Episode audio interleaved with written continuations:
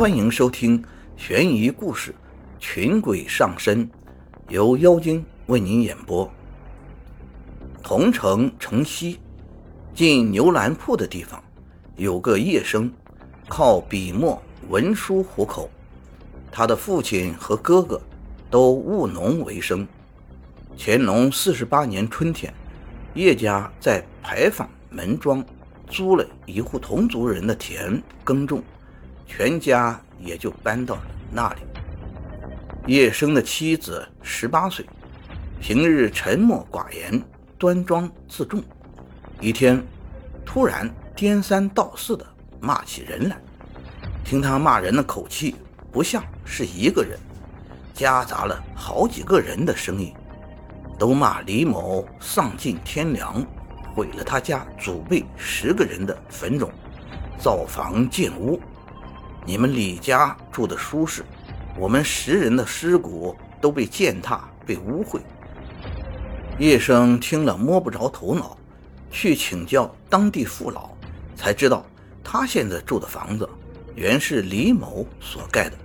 康熙年间，李某在此平了坟头，造起房子。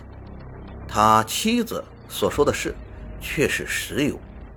叶生回家便责问附在妻子身上的鬼说：“平坟头造房子是李某干的，与我有什么相干啊？”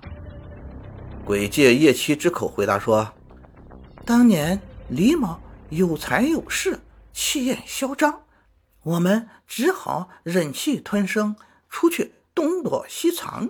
现在看你家运气不好，所以到这里来发泄怨气。”在骂声中，这个人的口气最厉害、最凶狠。其他九个人不过偶尔插插嘴，口气也比较平和。叶生答应把这房子拆掉，重新培土修坟。妻子回答说：“这屋的主人还在，你不可自作主张拆屋，何不找他一起商量？”叶生。赶忙跑去找了李某来，叶七带他来到客厅西边的两间正屋中，边指边说：“这里原有两口棺材，这里原有四座坟堆，那边床下是两座女人的坟头，我的坟在内室床后面的墙根下。”李某问：“你是什么人啊？”叶七回答说。我叫阮福，此时二十二岁，是明朝正德年间的儒生，在白鹤关读书。原不过是好奇学点道术，不料后来竟当了道士。一次因一时被女色所诱惑，爬墙头约会时被人羞辱了一顿，上吊自尽了，葬在这里。十个坟中，我这座坟遭到了践踏。和污秽最厉害，受苦最深，所以我纠集他们一同到此算账。李某问：“你的骨头葬在什么地方？”回答说：“在当中的一座坟头里，掘进地下三尺，看见有个黑色的棺材，就是我的。”李某人还在犹豫，不敢挖土，那鬼便不停地骂。远远近近闻讯前来看热闹的络绎不绝，凡有人提问，必答。叶生烧起纸钱，恳求其他九个鬼劝阮福不要再骂。其他九鬼果然劝解其阮福。这九鬼的话也全是借叶七的嘴说出来。阮福不仅又骂了：“你们这九个赌鬼，受了叶家的纸钱。”彼此只图自己一时受用，反倒帮人家来劝我。于是，九个鬼不说话了，只剩阮福这个吊死鬼胡闹。叶生就请道士做法驱邪消灾，又请私塾先生陈某写了一篇送鬼文。阮鬼哈哈大笑说：“这篇文章不通到了极点，或者典故用错。”或者文辞粗俗，更何况送鬼文应当用恳求的笔调，不应当用威胁我的语言。私塾陈先生被指责的面红耳赤，连连说对。道士诵念经文稍有差错，阮鬼立刻加以指正斥责。叶生有个姓程的亲戚，家境丰裕，刚到叶家门口，阮鬼就借他七嘴说：“富翁来了。”应准备好茶迎客。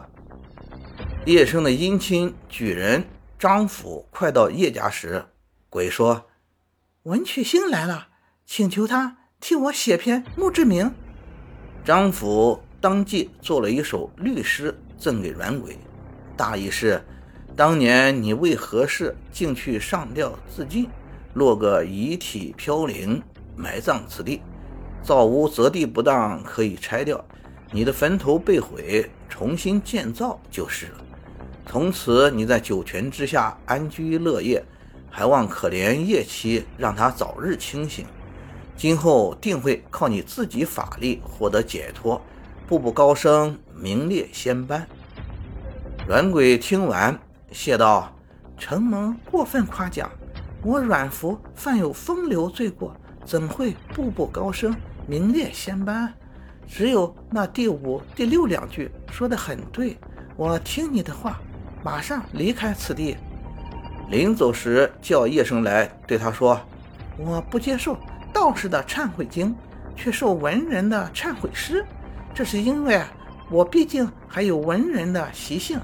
你把张府的诗刻在墓碑上，让我在九泉之下沾沾光。”叶生的妻子这才闭上眼睛。沉默安静了，过了一天就完全清醒了。妖精说：“没想到人会欺软怕硬，鬼也有势利眼。李家有财有势，气焰嚣张，鬼只好忍气吞声，出去东躲西藏。